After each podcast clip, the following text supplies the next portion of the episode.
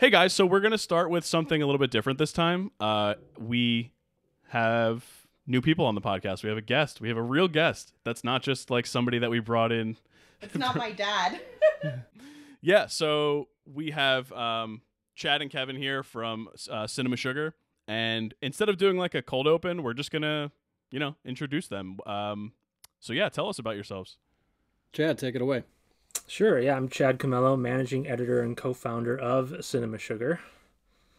Uh, yeah, Kevin Perkle. Uh, what what do we call me? Creative director, co-founder, whatever. Editorial director and Yeah. co-founder, yeah. yeah, yeah, ed- editorial director.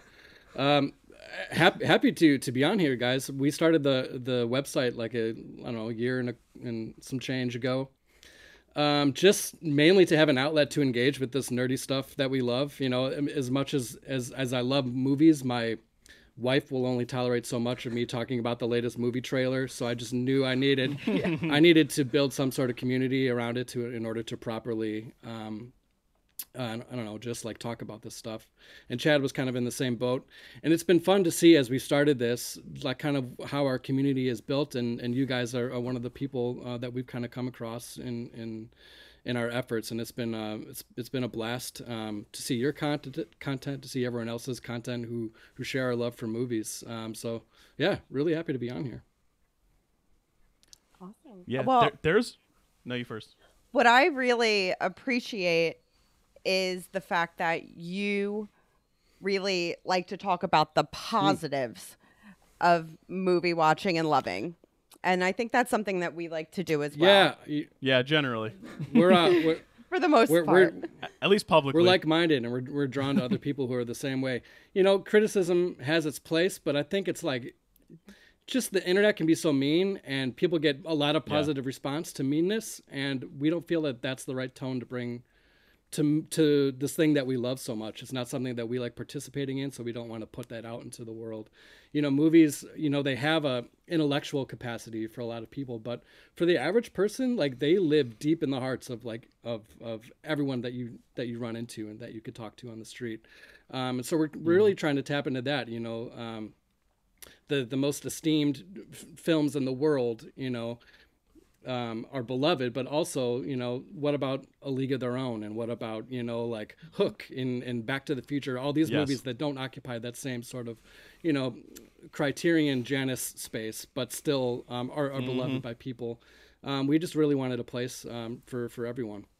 Yeah, and I'd say too Yeah, I the love that. Uh, just the contributors that we've been working with along the way, um, who have who've kind of latched on to the vision and and either written essays or listicles or other fun things. It's just been fun to see what other people have also really, really drawn to and see what's what lives in their heart in terms of the movies that they've grown up with or have, have come to appreciate and giving them the opportunity to write about that um, has been really cool and just to see what yeah, see what people love and and um, ex- kind of experience the love of movies through other people. That's also been a really a big highlight for me. Yeah, Yeah. And it's a great way to see things that you may not have grown up with that you can discover later. totally is. Yeah. Yeah.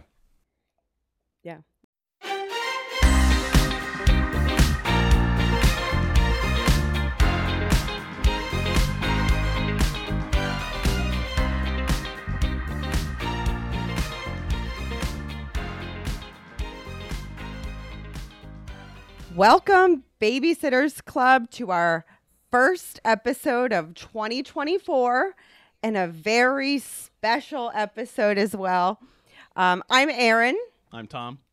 And this is Baby's First Watch List, the podcast where we watch a film each week and determine whether we want to show it to our son. Spoiler, the answer is always yes. we always do. Well, Um, we we pick the movies, so yeah, that is true. um, so today we are talking all about the 2008 Pixar science fiction film WALL-E. And so before we jump in, I want to uh, have a little bit more from Kevin and Chad. I want to know what is the thing that got you into movies? Jeez, Mm. It's a big question. I can tell you mine. sure. Um, in 2007, AFI released their like updated list of 100 best Sure, movies. And I was like a nerdy freshman in high school. Yes. And I'm like, I'll watch Mr. Smith Goes to Washington. and so I was like, I'm going to watch all of these.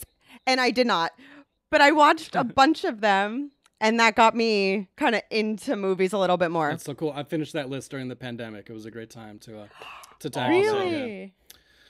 Man, Cool. for me, it's hard to pinpoint like the moment. The movie movies have just had such a have been such a constant presence in my life, like uh, as far back as I can remember. But really, the the like kind of like mind blowing experience was Jurassic Park. Um, Oh. Never again will I be a kid in the theater witnessing dinosaurs come to life before my very eyes. It was just um, an unbelievable experience and one that you really never forget. I love that. Yeah, for me, I, I grew up in a house that was was always watching movies, and my dad especially was um, really big into classics. So um, that was just kind of part of my uh, film education, whether I knew it or not. I think for me, a formative moment was seeing Toy Story. Um, to relate back to Pixar, so that was about '95. Seeing that in the theater, and then you know, having it on VHS and just having it completely memori- memorized from there, I could recite the whole thing at a certain point in my life, and you know, and that I think that was true for a lot of uh, people of a certain age, um, being an influential movie. But so that was an early one, um, but then, so then from there, you know, I think in middle school, discovering Back to the Future, that's a sort of keystone movie for me, um, and then again exploring more of the classics um, of old Hollywood and, and noirs and um, just really going from there and becoming a real hardcore cinephile, uh, starting kind of in that um, middle school, high school range, making um, little short films with my friend and then just seeing all that I could either in movies or, or renting them. So um, yeah, it's just basically as long as I can remember, I've, I've been into movies to some degree. Nice. Tom, awesome. you were super into movies too, watching Big Mama's House too Yeah. in the movie theater. First movie I saw with my friend without my parents. That's so cool. oh yeah. Um, well, for me, I mean, it was my dad. It's a rite of passage in my family to watch The Godfather like immediately as soon as you can like say words. Um, so uh, I- I've seen that a million times. My dad's like, my dad gets hyper like obsessive with all those dad movies, like Goodfellas, like all, all those mob movies, the whole thing. So like, I kind of came up on that, and then really in college, I started going through like the Denzel stuff, um, some like Russell Crowe stuff. Um, oh, Gladiator was another one that my dad watched about forty five thousand times. Um, so yeah, no, and then really honestly, it was only the last like five to like eight. Really, I started watching um, all the Best Picture nominees Cool. every year, and that would sort of help me branch out. I think I started with the year that had like Boyhood and Birdman. 2014, I think. Um, 2014, yeah. Um, and really, I picked it up from there. Uh, so I like had a ground, I had the groundwork, but I really started to to watch a lot more the last like 10 years or so. That's so. so cool. Typical Jersey Italian though. Oh, yeah. Godfather and Goodfellas, yeah. Goodfellas. yes, yes. totally. Love it. So, a little bit more about WALL-E. It was directed by Pixar mainstay Andrew Stanton. Stanton, he also directed Finding Nemo and its sequel, Finding Dory. Finding Nemo, my sister had to watch in the movie theater while sitting in the aisle. Very popular movie Wow. in Burlington Remember County. um, yeah. Um, he also co-wrote and co-directed A Bug's Life, and he co-wrote all of the Toy Story movies. Um, he also voiced the surfer turtle Crush in the Nemo movies, and um, he replaced Kevin Spacey as the voice of the villain Hopper in the Disney show It's Tough to Be a Bug, which has given many people terrifying nightmares of their trip. I've Yeah. never heard of this. yeah, I uh, didn't know that existed. Crazy, right? Maybe don't add that to your You've nev- watch list. yeah. Yeah, I know.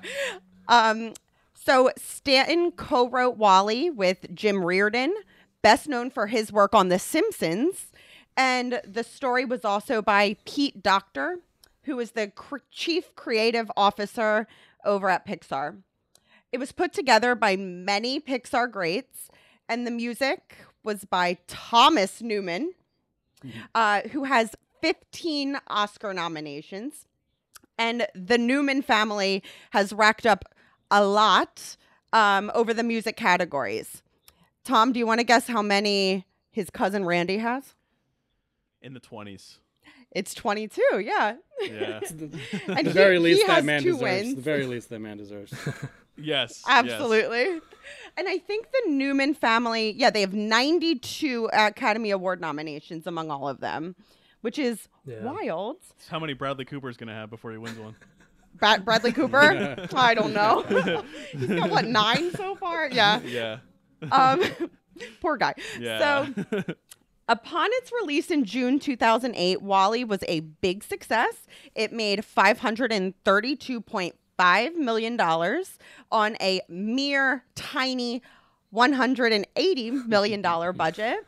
Um, but it did come in second at the box office to a movie that was on TV yesterday.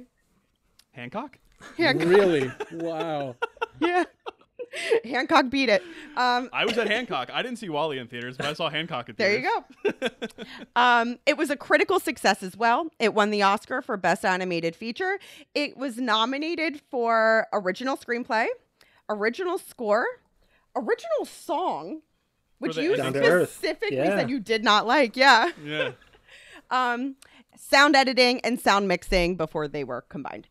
Um, there was a push for a Best Picture nom and disappointment when that was not successful.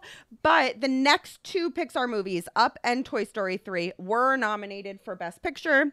They are two out of the three animated films that have been nominated. The third was, it was beforehand. Anybody know? Uh, Toy Beauty Story. and the Beast. Oh, Beauty it, and the it was Beast. Disney, not Pixar. Okay. Yeah. Yeah, yeah, yeah. 1991's Beauty and the Beast. Um, Time magazine ranked WALL-E as the best movie of the decade in 2010. Uh, Sight and Sound's 2012 poll has WALL-E as the second best animated film of all time, behind a movie that you just watched with our son. Is that Spirited Away? Um, You're very close. Princess uh, Mononoke. My neighbor Totoro. oh, okay. It's my neighbor. Yes, which I keep calling my cousin Totoro, which is like so bad. Like I'm like My na- my neighbor I've Vinny. been watching yeah, yeah, yeah, exactly. just watching a lot of Severance lately. I don't know. Um, yeah. but it's also preserved by the Library of Congress for being culturally significant, of course. Um, I do have a New Jersey connection because my theory is that the state of New Jersey is the reason why we have all great things. Oh, yes. All we, great things. We, we somehow covered Roman holiday and found a New Jersey connection. This one is a major stretch. T- Tampopo also had one. we made it work with Tampopo. We really did. Yeah. We went all the way through Brittany Murphy to get there, Oh, but we got there. Love that. Yeah. So so for WALL-E, you gotta you gotta wait it out because it's there. WALL-E loves watching the movie adaptation of Hello Dolly. Okay. Who was the cinematographer for Hello Dolly? Newark's own Harry Stradling. Yes. Duh. So obviously, without major character and like you got to do the major character analysis of WALL-E, you're not getting it without the great state of New Jersey. Incredible. There you go. Incredible Touche. stuff. And There you have it. so that's what I have for WALL-E. Tom, you want to give us like the tiniest little synopsis ever? Yeah. Yeah, uh, like I said, I don't have any notes because I'm using this to record. So uh, I'm just gonna run through it really quick. Uh, WALL-E's like a cleaning robot type guy, and like the Earth, there, there's been an apocalypse. There's some sort of like post-apocalyptic apocalyptic scenario, and he's cleaning up. He's doing his duty. When all of a sudden, one day, um, there's a new sleeker robot that comes down named Eve, and WALL-E's head over heels immediately. Uh, and so he sort of, um, she ends up being taken onto a large ship called uh, the Axiom, and he follows her there to sort of get her back and everything. And uh, on the Axiom are people who had basically like I think it was 700 years prior that's like the humans that are left, um, and they are um, lazy and in chairs, like with all the um, basic. It's almost like, like almost I don't know. There's they're they're in like computer chairs essentially, and uh, they sort of come almost like come of age. Uh, they sort of realize all the things that are that are going wrong. They can't go back to Earth and all that. So um, WALL-E and Eve got to make their way out, uh, make their way back to Earth, and of course, eventually they do make it back um, With a plant. with a plant to sort of restart um, organic life on Earth. Beautiful. Yeah. All right, easy enough. So, Yeah, I, I skipped the whole um, uh, 2001: A Space Odyssey robot villain, but so let's let's talk about a couple of things. If we're starting with Pixar here, we have talked in the past about our favorite Pixar movies. This is up there. We do love this one. Coco has got to be up there for both of us. Of course, we love Toy Story. I'm interested in what your favorite, maybe top two or three Pixar movies are. I did look at my list, Kevin. I'm, I'm sure you have a list on Letterboxd too of this, but I was looking at mine. Although I do want to say I listened to your Ratatouille episode, and you were when you were talking about this. Mm-hmm. WALL-E did not make your top fives, so I want to ask about that. Oh my gosh, wait. That's right. Don't don't is call right. us out on that. I'm hey, everyone's got their own taste, but I, I just coming into this conversation, I, I'm gonna be curious after a recent rewatch if that has changed for you. Um, I hate when people do their research. Yeah, mine. You know, I it's I, I kind of wrestled with mine. I mean, WALL-E's my number one. I'll just say for for Pixar, um, followed by I. So I did I did a top five just because that's an easier way for me to look at it. Um, so WALL-E number one, Incredibles number two, Ratatouille number three, Toy Story, Toy Story one number four, and then Finding Nemo at number five. Um, the Toy Stories I was really wrestling with because I, you know, I love I love all of them. The top, the first three, uh, especially, but so it's almost interchangeable for me those um, in that slot. But um, but yeah, I'd say Ratatouille just uh, has really climbed in my estimation over the last like year or two, just because my four year old loves it and watched it a lot. Oh yeah. Uh, we, we, we have an audio version that's basically like a kids novelization version so i've been really steeped in it a lot and have just really come to appreciate that but anyway that's a separate conversation um, so that's my stuff I'm taking notes on that. That's yeah, awesome. absolutely. Uh, We're in the we're in the Grinch, a little bit of Frozen era right now. So hopefully, hopefully we'll bring it over to Ratatouille soon. Yeah. solid picks, Chad. I, I think for me, WALL-E uh, number one as well. Um, two has got to be Coco. It's just an unbelievable Love Coco. Uh, movie experience. I, I told Chad that and and uh, Top Gun Maverick are the only two movies in in my 30s that I've gone to the theater twice to see.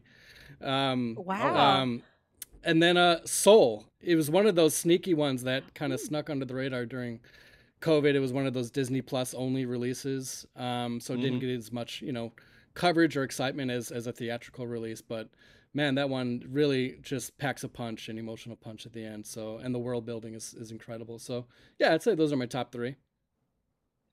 The music in Soul is so good Totally. too. It's uh Jon Mhm. Batiste and Trent right? Reznor, yeah. So Yeah. and Oh I yeah. mean- they Right. they split Yeah, that's worlds. Jon awesome. Batiste does like the earth, uh, like jazz type stuff, and then Trent Reznor does the really kind of ethereal, uh, you know, what are they called? After or the the great beyond type music. Yeah. Yeah. Yeah, totally. I have to say though, like I grew up I'm a little baby. I'm not like old at all. So I grew up with cars a little bit. And I hated cars growing up. And now I kind of love it. I feel like I'm meant to be a boy mom. I'm just like, Larry the cable guy, you're so funny. Yeah. Paul Newman. you just can't beat it. You can't. Oh, I love Paul Newman, but you you just it's just fun. that's one of those that because it it Yeah. it kind of dipped in terms of critical acclaim after that initial run of, of Pixar that it, kind of gained the reputation that it's bad but it's not bad it's still good Pixar It's not bad. the, the this I, I haven't seen the third one the second one I don't find good at all um, but the first Cars solid really good yeah it's still it's still um, I don't know where I have it ranked but yeah that's totally defensible okay, good. um, yeah. No, uh, we haven't seen. Have you seen Cars 2? No, but isn't it like Mater becomes like James Bond? yeah Bond? they go to Europe and it's I don't know and he Oh. becomes it I mainly mean- becomes kind of the focus of it, which is just it, yeah, that has to be your cup of tea in order for you to enjoy it. So Yeah, Yeah, totally. yeah. No one. I mean, Larry the Cable Guy, is good in small doses. I don't know about a whole movie. Yeah, it's prob- probably true. Good good rule for- in, in the movie business. Um, no one has mentioned Inside Out. Does that rank high for for anyone? oh yeah, I do like Inside Out. I'm a um, I'm a teacher. I'm an eighth grade teacher, so I deal with a lot of thirteen year olds. sure. Uh, so it really resonates with me a lot. Inside Out, yeah. Cool, cool. that one I just haven't seen in a long time. Like I've seen so many of these five, six, upwards of seven, you know, whatever. So like Inside Out, I feel like I would have to see another one or two times for it to really settle with me. But I guess even, I mean, I've had time. Like I've seen Coco like three or four times. So uh, I don't know. I have to, I have to go back and rewatch Inside Out. But I liked my, it the first time. My sure. relationship to Inside Out has kind of changed actually. Like I loved it when it first came out, but being in the thick of like constant conversations with with my wife about understanding the psychology of our child, it's like it's like Mm. so Yeah. complex, and I feel I feel almost a little uncomfortable with the idea of summing up like the complexities of a child just through by way of like cute cartoon characters.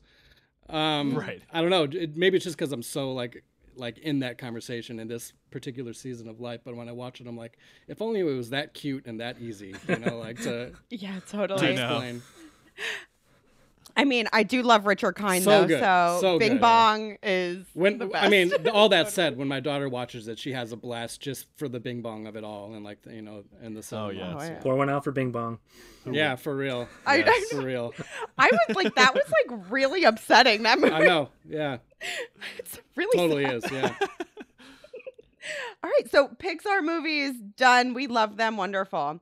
I do want to know too, environmental mm-hmm. movies, movies that have a focus on either climate change or the environment in general. I did some research on it, and there's like a ton of animated movies that have that Fern focus. Gully, what's up? I wonder if it's Fern Gully, exactly. yes, and the ripoff Avatar. Right. Yep. Exactly. Don't get Exactly going. Don't get Kevin going on Avatar. Yeah, yeah. Not a fan. If we want to turn this No. into an anti-Avatar pod, I'm in. Just let me know when. Yeah. Well, listen, Avatar 2 is the only Best Picture nominee we have not seen in the past like 10 You, years. you are Since you are correct in in that. you f Yeah. you Philistines, you do not Yes. do not appreciate cinema. Okay. Stay stay the stay the course. Stay the course. Don't listen to Jeff. Ebert gave it a 4 out of 4, so we'll give him something for that. So it's all good.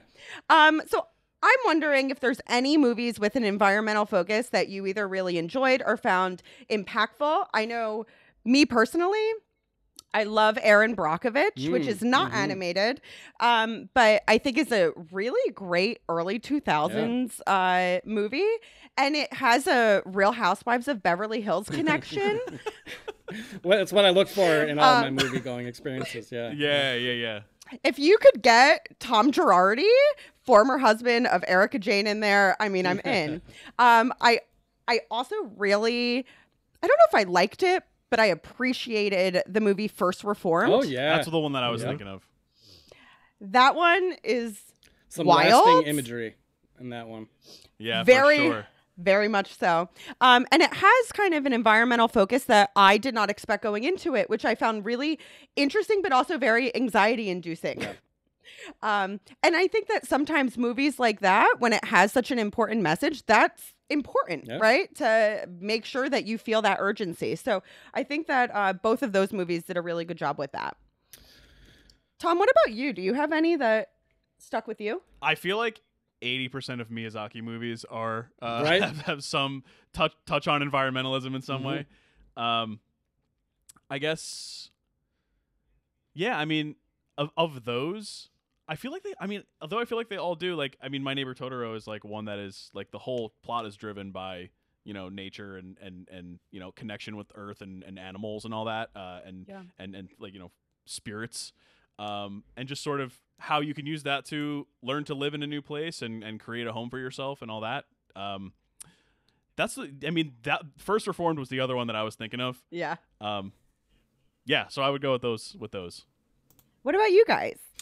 Uh, for me, I well, there's a couple ways you can, a couple different paths you can go down when thinking about this, the first thing that came to mind was a lot of documentaries. And there's a whole branch of Oh, yeah. Werner Herzog uh, movies that are that whether it's you know Grizzly Man, the sort of like don't mess with nature aspect of environmentalism. Yeah. Um, but then there's ones like Encounters at the End of the World, um, which is all about um, just like the ice worlds and and was in Antarctica, just beautiful. The Cave of Forgotten Dreams, um, which is against it's sort of a mix of humanity's uh, relation uh, to nature. Um, so there's you know there's tons of documentaries. My Octopus Teacher from a couple years ago, which got a lot of hate Yes. uh, at the time. It seemed like, uh, but I mean, it's still won Best Documentary at the Oscars. But that one just knocked me out. It was just such an experience and such a, uh powerful way to appreciate nature and to, to see w- what it can do when you um, pay attention and get up close to it. So um, those are some uh, of them that came to mind for me. I don't know, Kevin, if you had other ones. Yeah.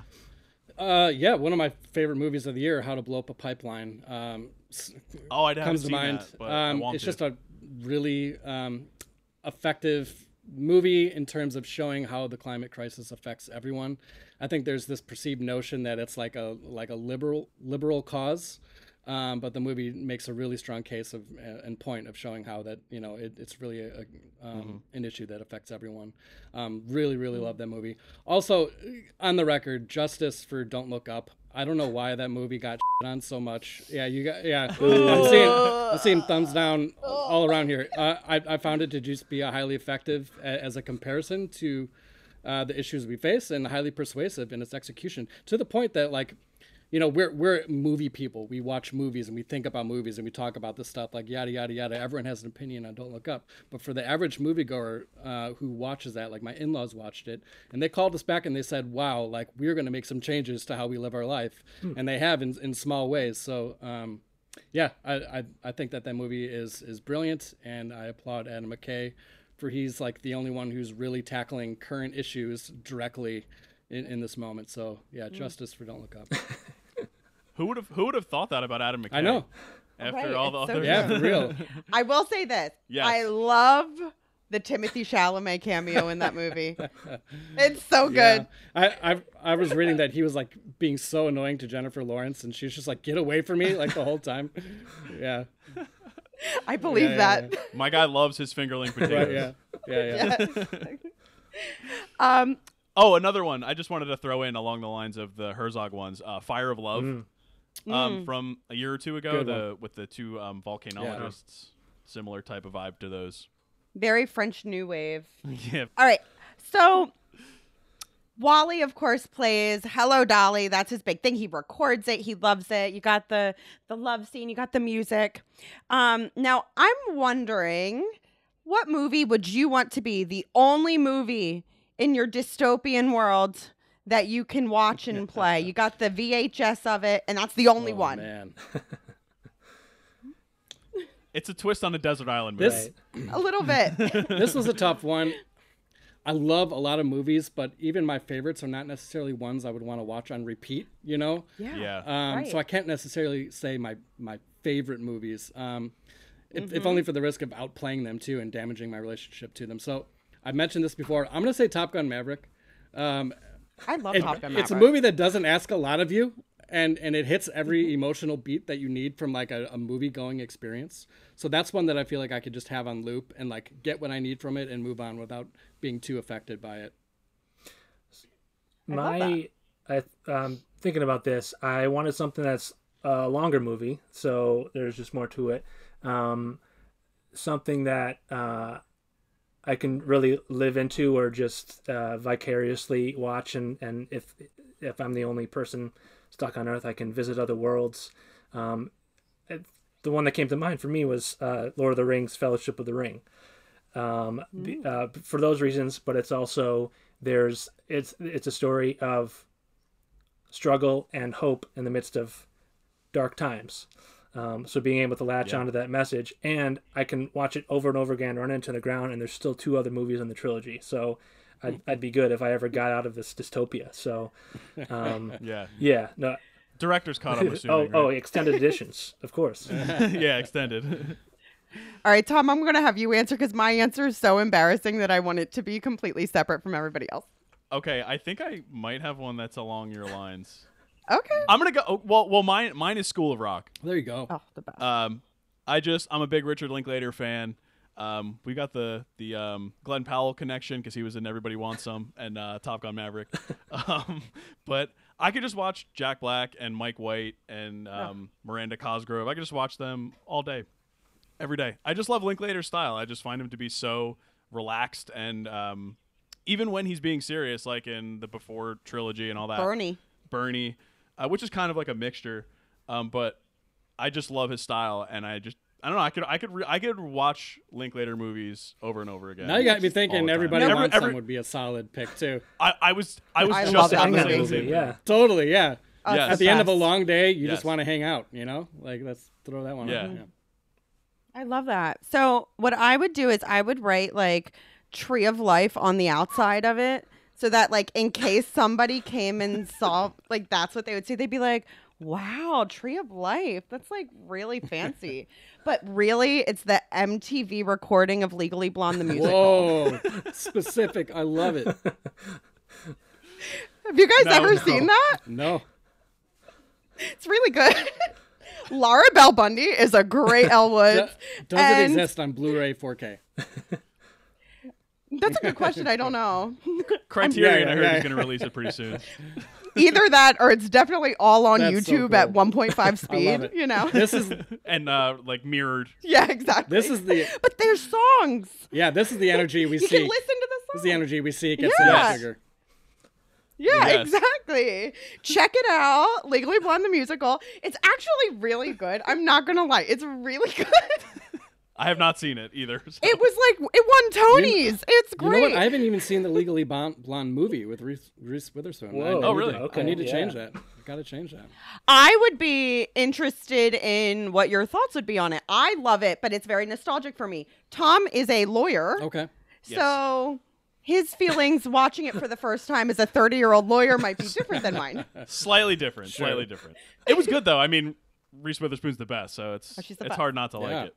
I, I'm, Yeah. It seems like a movie I would be perfectly charmed by. So yeah, one, one day. Absolutely. Definitely. get around to it. Definitely. Yeah. and then you can double feature it and watch the Boom. musical. There you go. like every like every yeah like every like early mid 2000s movie there's like slightly questionable content in it oh, always. but it just is what it is when you watch some when you go back and watch those it's nothing terrible but you Yeah. know whatever other i mean reese is the best so Yeah, it's awesome. Um, so my last question here that I have: Would you consider that? I mean, the answer is probably yes. If you would consider this to be one of the more ambitious animated films that you've seen, and what other movies kind of fit in that category for you of very ambitious animated films? You know, I I think on such a commercial level, yes. Um, Mhm. the only other film like on that same playing field that comes to mind is Fantasia. Um, Mm. but Yeah. but really any any sort of stop motion project is like peak ambition, pe- peak human ambition. It's just insane the amount of work that goes into any stop motion picture, especially if there's music involved too. Um, like step beat by beat, changing the position of a figure just to like make them look like they're dancing and singing is just insane. Amazing. Um, but another one that comes to mind in recent time is the movie Loving Vincent. Did you guys see that one? Oh yeah i haven't seen it but Uh, it's a personal favorite. It, it tells the story of, of Vincent Van Gogh, and and every single one of its like sixty something thousand frames was painted by 125 different oil painters. So like, Wow. Wow. if you go to that extent, that's pretty ambitious, in, in, rather than just Yeah. relying on computers. So that one that one comes to mind. Yeah, again, there's uh, lots of different ways you can think about what ambitious means. It is it is it the animation style, the amount of work that goes into it? Is it sort of the what sort of story they're trying to um, commit to film? Um, so other ones that came to mind for me were uh, the recent Spider Verse movies, so Spider Man Into the Spider Verse and Across the. Spider Verse.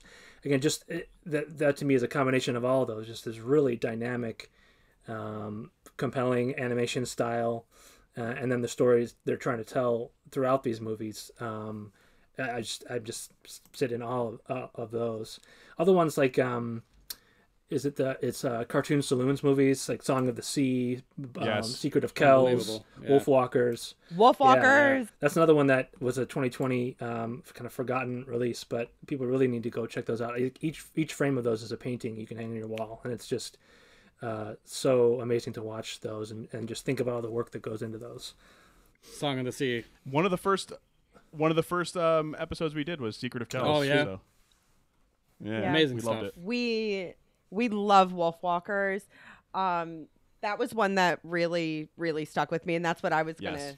give as my my example. I um, we actually our son's name means strong wolf Oh wow. in uh in Oh. Gaelic, so that uh Tom, you're all sideways Oh, here. I messed up. so that's something that There we go. um I I also agree with. It truly is like a painting. Every single frame, it's amazing. Yeah. Do you have any other ones, Tom? Because Tom watches a lot of like like fancy movies that I've never heard of before. So he definitely might have seen some that I'm like, Fancy oh, that's cool. I saw 13 going on 30 again on TV last night. all right, all right. I, I, I can I can give you one. Um, okay. there was one. I believe it was stop motion, and it's called Mad God. Oh yeah, yeah. Um, it was this. Uh, I forget the guy's name, but it was like a project that he had done over the course of like a decade or something, and uh, he. It's fully stop motion, and it's a like brutally gross, like apocalyptic world, and you follow like this guy, this like I don't fr- think he might have been nameless, and he like just sort of goes through this world and like sees the, all the horrors of this world, but it's like everything about it. I don't. I honestly can't even tell you what happened. I it, it was like so like it's one of those art pieces that only the creator really understands Sure. what it means. Um, but the atmosphere of it and the sort of just the detail and the passion that was put into it, um, it- totally ambitious uh, and and not definitely not for everybody, but um, I really really enjoyed the experience of watching that movie, which is, you know, something that you can always say, you know, even if you don't fully like sit with it and and and, and get every aspect of it. I mean, it's an experience if you just sit back and watch that movie. I, I haven't seen it. We That's had a great. contributor write a piece about it um, back in October. I'm, I'm It's a cool meaning to one. watch it. Question: Would WALL-E survive in the Mad God world? Oh, uh, WALL-E survives a lot in this yeah. movie. Okay. Uh, He WALL-E does. gets like crushed. Uh, he gets He goes to space. he goes to space. he gets smashed by like all those uh, shopping carts. I, I think he's got Okay, a shot. that's good. Good. I'm Yeah. happy to hear that. One more that I really um, appreciated from a couple years ago was it called Flee? Oh yeah, yeah, yeah, yeah. yeah, yeah. Yeah. What I found so fascinating about that was that it's a documentary, an animated film, a foreign language. Like it could have been in so many categories, and was I think at the at the Oscars. It was nominated for all of them. Yeah, Yeah. I, I just found that really fascinating that that was uh, the medium that they uh, the filmmakers chose, and I thought it was a really interesting movie. We accidentally watched the dub for that one, and we realized like halfway through that it was supposed to be, uh, I think in like Danish or something. But and we were and we were like, this sounds like Riz Ahmed. Like, And it was it was Riz Ahmed. yeah. yeah, totally. Yeah, that was Um, a good one. And I liked well, I liked that it had a point to being animated, like because it was a person who wanted to be anonymous, who instead of doing like the um, sort of you know voice voiceover shadow situation, like they made it into an actual animated story. And I thought that it that is super ambitious to just sort of take a something like that and turn it into something creative. Yeah, that's great. Um, Tom, what questions do you have?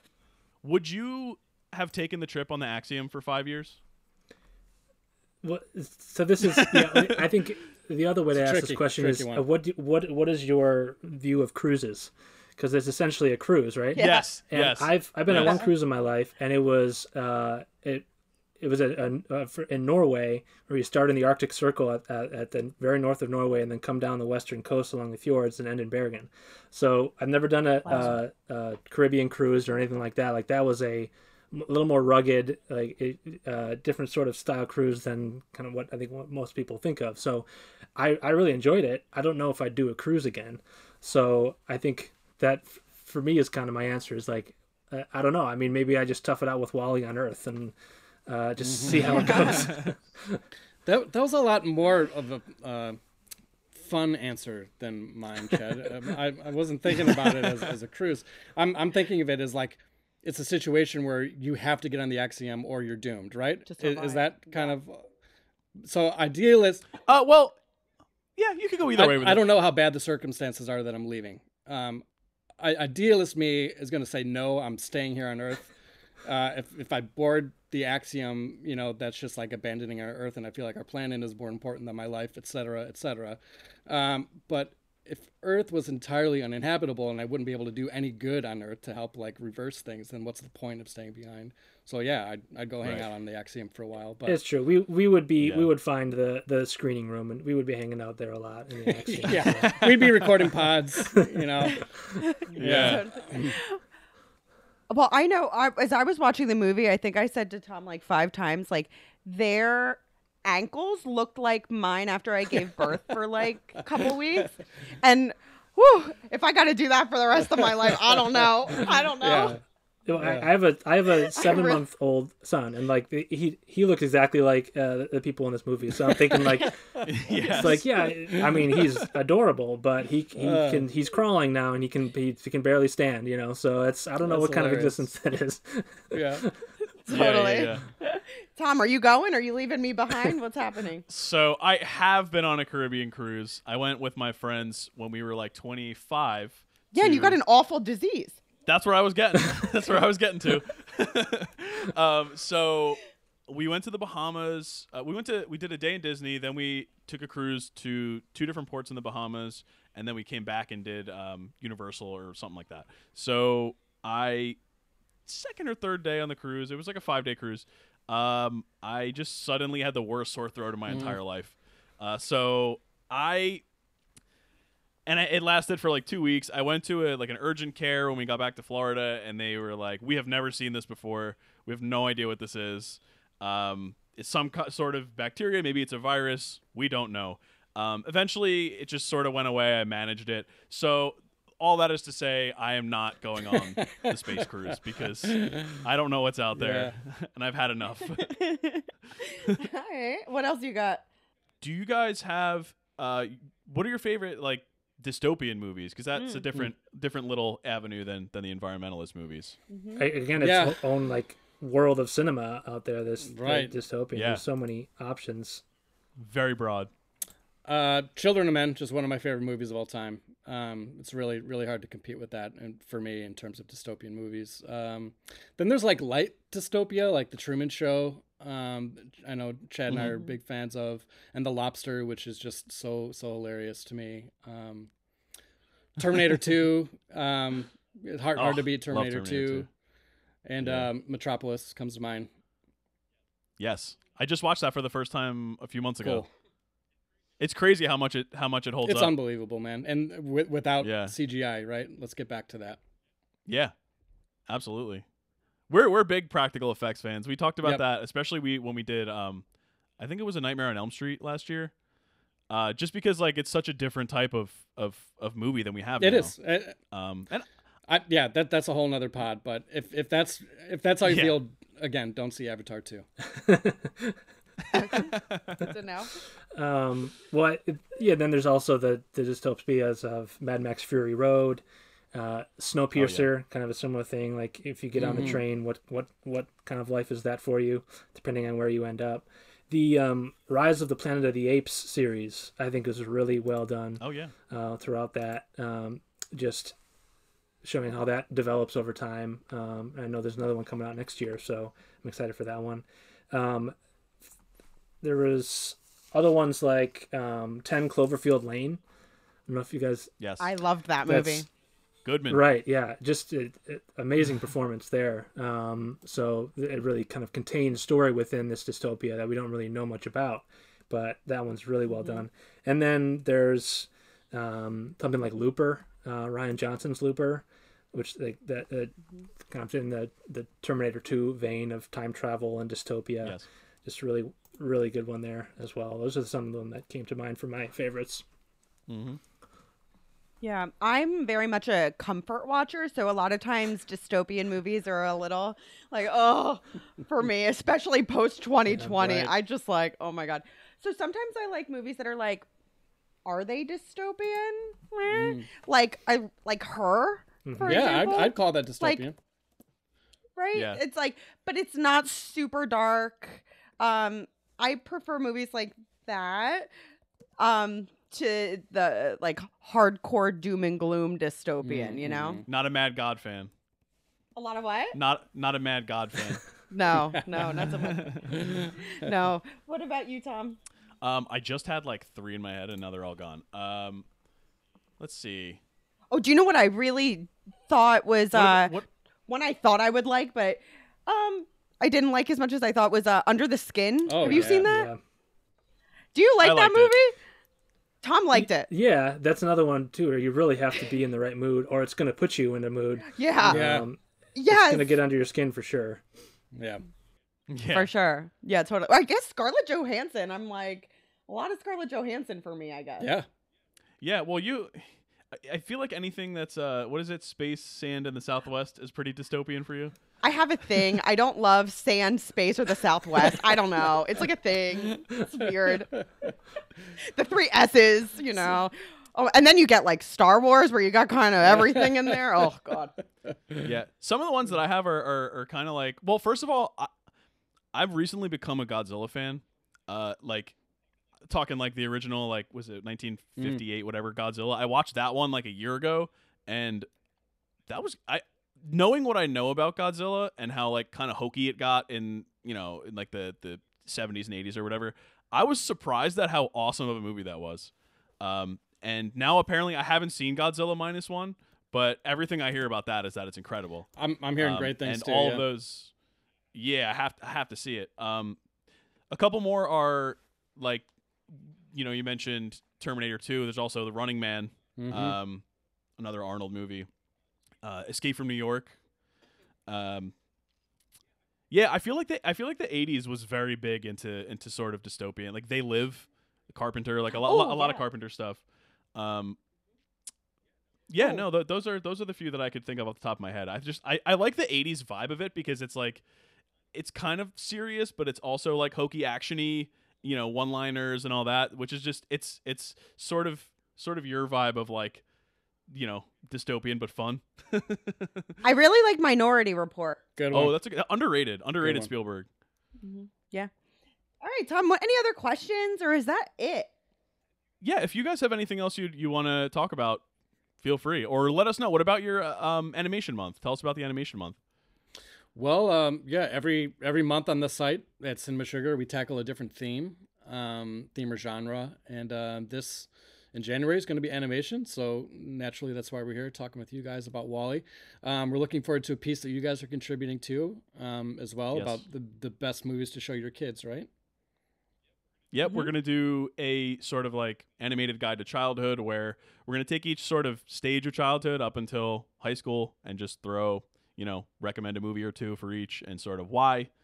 And yeah, that should be in the next couple days. We'll definitely have that completed. So, so somewhat similar to the question about the what movie you would watch. So if you had to if you had to clean up Earth by yourself, and he's sort of you know whistling while he works, listening to music. What would you be listening to? It doesn't have to be a song specifically, but like it could be an artist or whatever. Like who who would be your go to if you had to spend the rest of eternity cleaning up Earth? I gotta say, Well- I mean, there's there's tons of music. Obviously, I I I'm almost always lis- listening to podcasts instead of music when I have the opportunity. Or podcasts. True. so yeah. yeah. it's whether you know, if I'm doing chores, doing dishes, or or whatever, I'm throwing on a podcast. Whether it's you know the rewatchables or um, Filmspotting, Yes. just I I have a whole uh, lineup of of pods I really enjoy. So I I would just kind of build up a, a, a backlog of, of podcasts, I guess, and then throw those on. That's yeah, great. when when you ask the question of cleaning up Earth, I I just picture myself at the end of every day picking up after my kids after they've gone to bed, and and that's usually that's Oh. usually my my podcast time as well. But if I'm in a situation where day after day, hour after hour, minute after minute, I'm cleaning up Earth, I, I got to have some music going and save the podcast for for the night. I think Tom Waits is my favorite musical artist, and it feels like feels like an appropriate soundtrack for that kind of work. Um, if I need some hype music, I'm going Beastie Boys to just get me get me moving. If I Yeah. need something to kick back, I'm going like Miles Davis or John Coltrane, just something to uh, yeah, wind me down. that feels like WALL-E. WALL-E would be into Miles Davis Yeah. for sure. Yeah, Yeah. for sure. totally. I'm gonna go with uh, Bruce Yes. Springsteen. Obviously, I mean, I uh, Does that mean I'm stuck with Bon Jovi? Maybe yeah. He he grew up in the town Bon Jovi grew up Incredible. in. yeah, I did. Yeah. So for me, Bruce Springsteen, number one all time artist. I've seen him. God, There's really times nothing like in like a concert. Bruce Springsteen concert. Truly. nothing, Yep. nothing like it. And uh, yeah, I grew up with it, and I just got an MRI a couple Mm. months ago, and I put on E Street Radio. It was like three songs, and I was Wow. done. Like cleaning up Earth is easy. Put on Jungleland, you're good. That's great. Yeah, that's the thing. That's the thing. It's got to be for me. It's got to be somebody with a lot of music. If I'm going to pick an artist, uh, and like a consistent level of quality, which is hard to find. Yeah.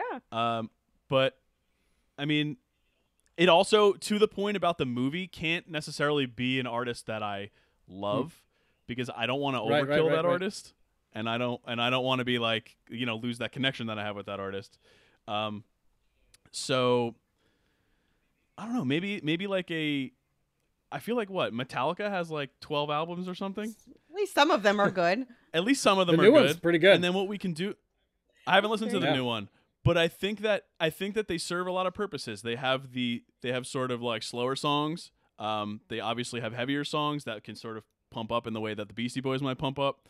Uh, they're They they're do the symphony thing too. they do the the symphony Yep. albums yeah so uh, i feel like there's a lot a lot of different moods you can get from them uh, and they were my favorite band when i was younger um, but i think i'm at a point now where i could risk i could risk that Mhm. connection and i can and i like them enough where i can listen to them all day while i'm cleaning up while i'm picking up the while i'm you know cubing all the trash and, and, and leaving it behind Really solid pick.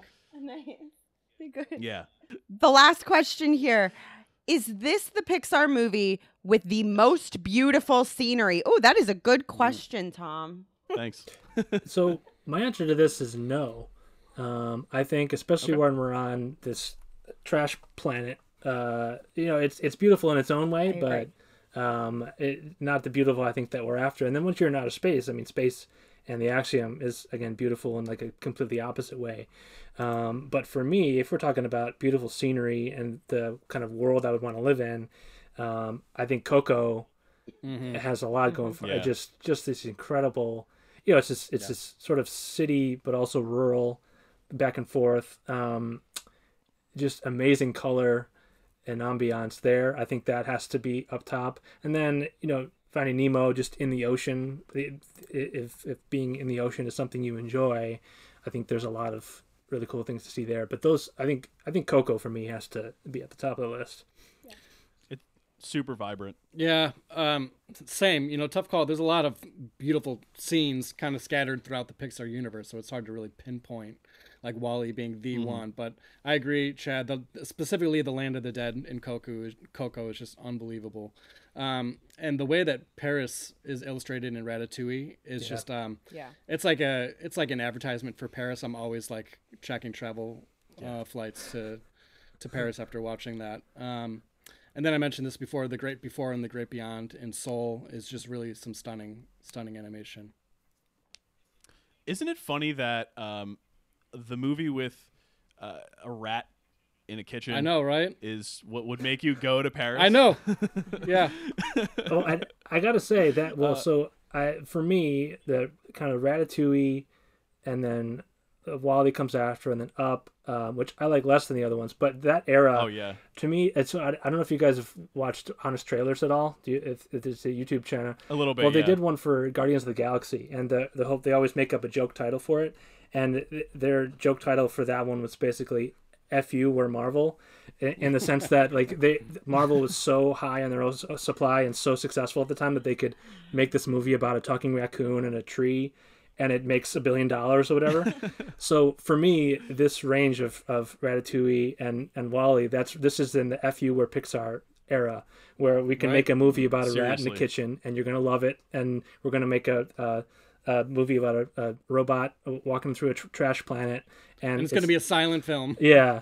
So it Yeah. A love yeah, story. It's yeah. so, to me like this is this is the peak Pixar moment. I mean, obviously the, the movies before then were their own incredible era, but the fact that they could make these are just uh, the, the the biggest power move I think you could make at, at the time. Yeah, I think I I think I said almost the exact same thing to you while we were watching. I was like, "Why? Like the audacity of them to make this movie." and then they were like, "All right, well, we'll just give you Toy Story Right. three Right. after that." Like, yeah, Yeah. which is ha- also amazing. Yeah. um, that's all our questions, right? yeah, I think so. Uh, do you guys have I anything don't else know. you Any talk any about? final thoughts on on WALL-E?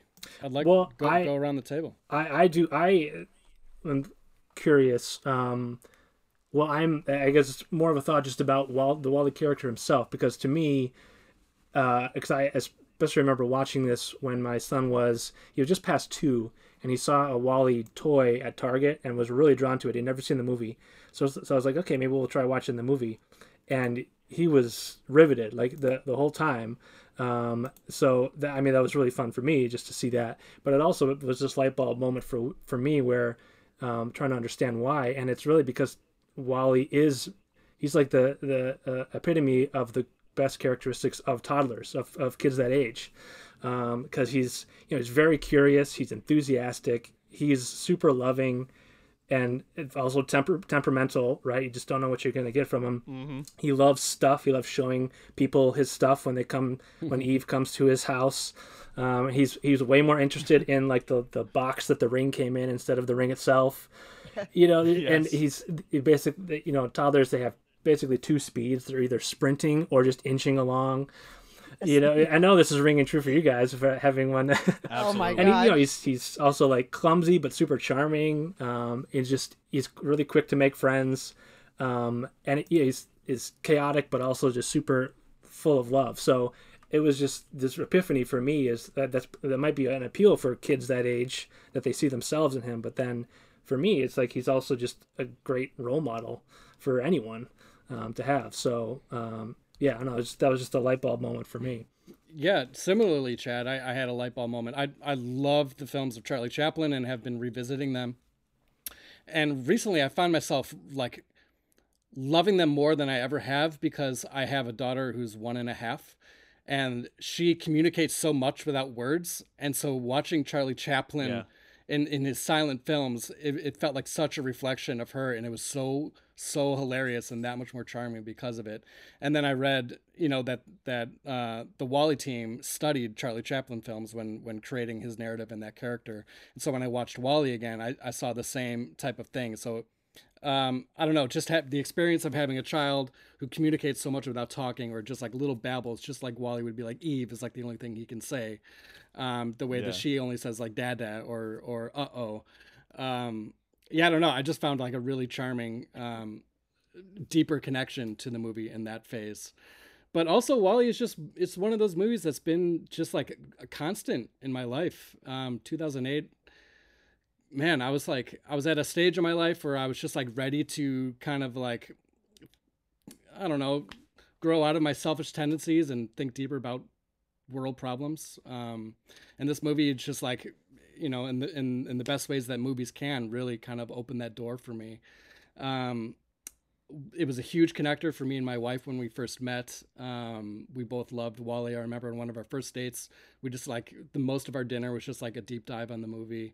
Um, our our first dance was was to Louis Armstrong's "La Vie en Rose," which was which is in which plays in that movie. It's awesome. Um, One of the first gifts she got me was a boot with a plant coming out of it. Um, so yeah, it's just one of those things. It's just a, it's like one of the like key movies of my lifetime. Beautiful. That is great. And it's so funny. You guys picked up something that we did too. I guess it's just parent brain. I when we were watching, I'm like, this is a mix between our toddler and our dog. WALL-E is Right? Yes. Connie and April, a hundred percent.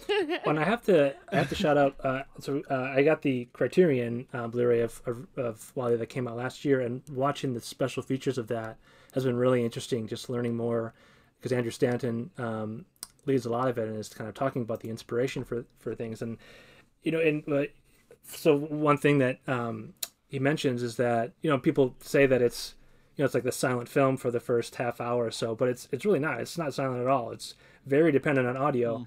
But for he said for them, they were basically making it as if it were a foreign language film in a language that no one understands and without any subtitles, which I thought was a really interesting way to think about it because it's it's not a silent film, but there is that sort of it's it's lacking language, but if a two year old can uh, be totally locked into it the whole time, you clearly don't need that language to be able to tell this compelling story.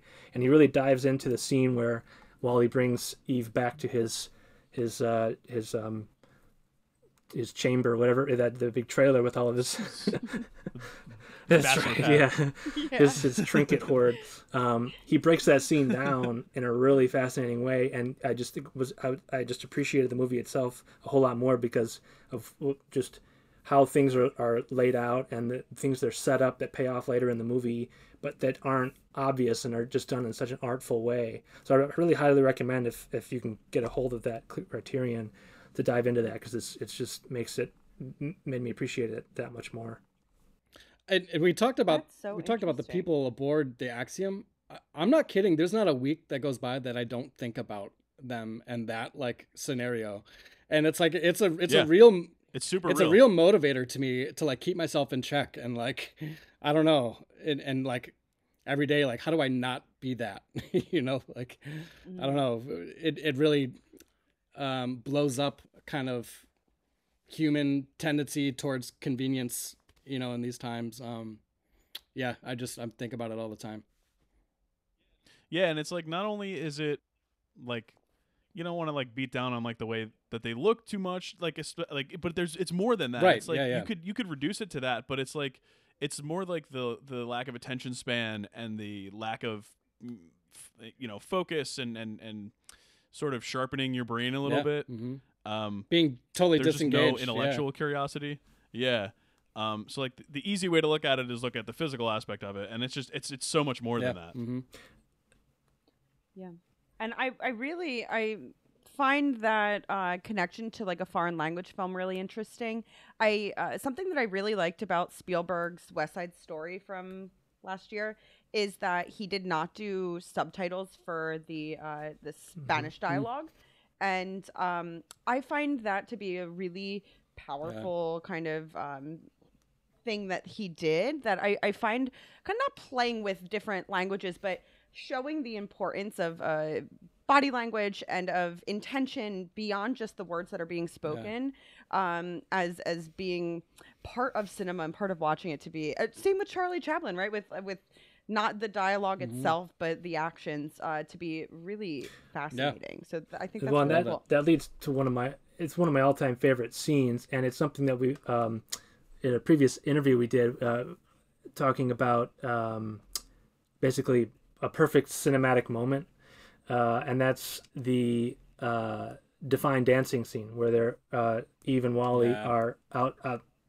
uh, WALL-E has the fire extinguisher, and they're they uh, start to kind of dance together, contrasting with the captain who's kind of relearning uh, about Earth and humanity at the same time. To me, that's just an all-time perfect cinematic moment where the, com- combining the music of Thomas Newman, this incredible soundtrack um, that was Oh, set up at the, at the, earlier in the movie when Eve is first uh, dancing on her own uh, on, on Earth. That theme comes back, uh, but now she's with with WALL-E, um, and just the visuals of it, the meaning of that specific moment, and then the humans that we've met on the Axiom who. Uh, uh, I, I forget her name, uh, John and the other woman, um, but they they've uh, met each other and they're fi- they've broken out of their trance and have uh, paid attention to what's around them now. So just everything combining into that scene is just to me one of the all time greats. man few words spoken in this movie and yet the words define dancing like send chills up my spine Right. yeah it's like I don't know amazing stuff Yeah, it's beautiful. I just think the movie does such a good job at showing the importance of connection Mm-hmm. and what can happen when we don't have that. Yeah. Um, That's that's the meaning of life right key, there. key takeaway yeah. Lots of good stuff. I also just Yeah. want to shout out the, the supporting cast. The uh, and I don't know if you all have a favorite beyond the, the leads, but Mo, the cleanup robot, um, So just Yes. it- what which I, I had to look up. It's called it stands for microbe obliterator. Uh, he's really obliterating those microbes. Um, just like it, again in, in the parlance of uh, uh, the rewatchable, it's just an all time heat check moment from a supporting uh, Yes. character. I just I just love Mo. I just like to see Fred Willard. I was. Oh, good. That's yeah. exactly who I was going to shout The, out. the only like human know. face, right? Except for oh Yes. yeah. I'm watching. Uh, I think you should leave all the time. Oh, where Yeah. where is he? I love Fred. oh, Fred he's Willard. great. R.I.P. R.I.P. Man. yeah. As especially as like a was he like the CEO or like he was whatever like whatever leadership position he was in. I'm glad he got that leadership position because I love Fred Willard. Oh, that's funny. um, yeah, so we can move to our final question, I guess. Sure. Does WALL-E make baby's first watch list? Yeah. imagine, like I, I say this sometimes. I'm like, imagine if that was the one that didn't make it. it was never gonna be the We're all like, uh, I don't know. But Yeah. now I'm excited. I'm going to show our little one WALL-E maybe before I would have because Yeah. of what you guys have been saying. I we were gonna ask that actually in this part, just like what you know, whether you guys had shown it or, or like what age and yeah. Yeah, that's- again, that's I, awesome. I, I started mine. He was a little after two. He could probably even pull off earlier. Depends on his attention span, obviously. But you know, it's also just worth Yeah. a try. To see how long he, he lasts, um, mm-hmm. because there's just a Yeah. lot to lock into. I think. He, He- like watched he watched Willy Wonka for like an hour straight, but then we found out he had pneumonia, so that's probably why. He just couldn't move. Yeah, yeah. That's the only way. He was just that's, really that's the only way to slow down toddlers is disease. So he was probably he was probably freaked out by Gene Wilder. so. Oh man, that's hilarious. He he did wa- he did sit down and watch like 45 minutes of My Neighbor Totoro with me, Cool. Yeah. which was super cool. He was like ra- like his attention span was was held for some reason. We'll take it. But yeah, absolutely. Um, Yeah, my my daughter Yeah, loves so- Totoro, and and she she loves WALL-E too. It's um, it's it's one of those movies that can be recommended for children, and also parents. Yeah. Parents obviously take away a whole nother layer of of what's going on in that movie. But to what we were speaking to earlier, t- I think toddlers should see themselves in WALL-E and and react to a lot of the the physical humor um and nature of it. Mm-hmm. Awesome. Great. All right. Well, Yeah. that's so thank you guys for coming Yeah. on. Thank you for having us. It was really really nice to meet you. super fun. And remind our listeners, aka mostly our family and friends, but maybe a few Mhm. others. We have o- we have others. We have have others. others. Um, tell us again uh, about a brief thing about Cinema Sugar. Uh, find us at heycinemasugar.com. Uh, we're cranking out content every month. Um, every month is a different theme or genre. Um, gosh, we've got a lot of fun themes uh, ahead of us in the year. Chad, what else? yeah. Well, I also say just check out the ones that we've already done. We've we've Yeah. we've been we started up in uh, September of 2022, um, and every month we've got a fresh batch of really great stuff, original content from um, some of our friends, some people that have just uh, found us online and wanted to contribute. So um, there's just a lot of uh, great stuff uh, on there. We also have a newsletter um, for if you just want kind of a dispatch every two weeks of the stuff that we've been up to. That's a good way to do it as well. And then, of course, on on um, Instagram and Threads at Hey Cinema Um, we we enjoy chatting with other movie loving folks. Yeah. And your your graphic design work is really beautiful. I love your Instagram. That would be Kevin. very. Yeah, that's Thank you. Yeah, well, Kevin, very beautiful job. I've I've never studied graphic design, but I, I took an interest to it. And You could not just, tell. Uh, yeah, I went Yeah. for it. Thanks. beautiful. Great. All right, so yeah, that was WALL-E. We haven't figured out our January schedule yet. We're probably gonna do the holdovers. Yeah. yeah, we'll do the holdovers. Watching that. Uh, we'll do the holdovers next week. Okay. uh, yeah, so this was WALL-E. Thank you again, Chad and Kevin, for coming on. Um, check them out, and yeah, we will see you guys next week. Cool. take care. Thanks, Bye. guys. Bye.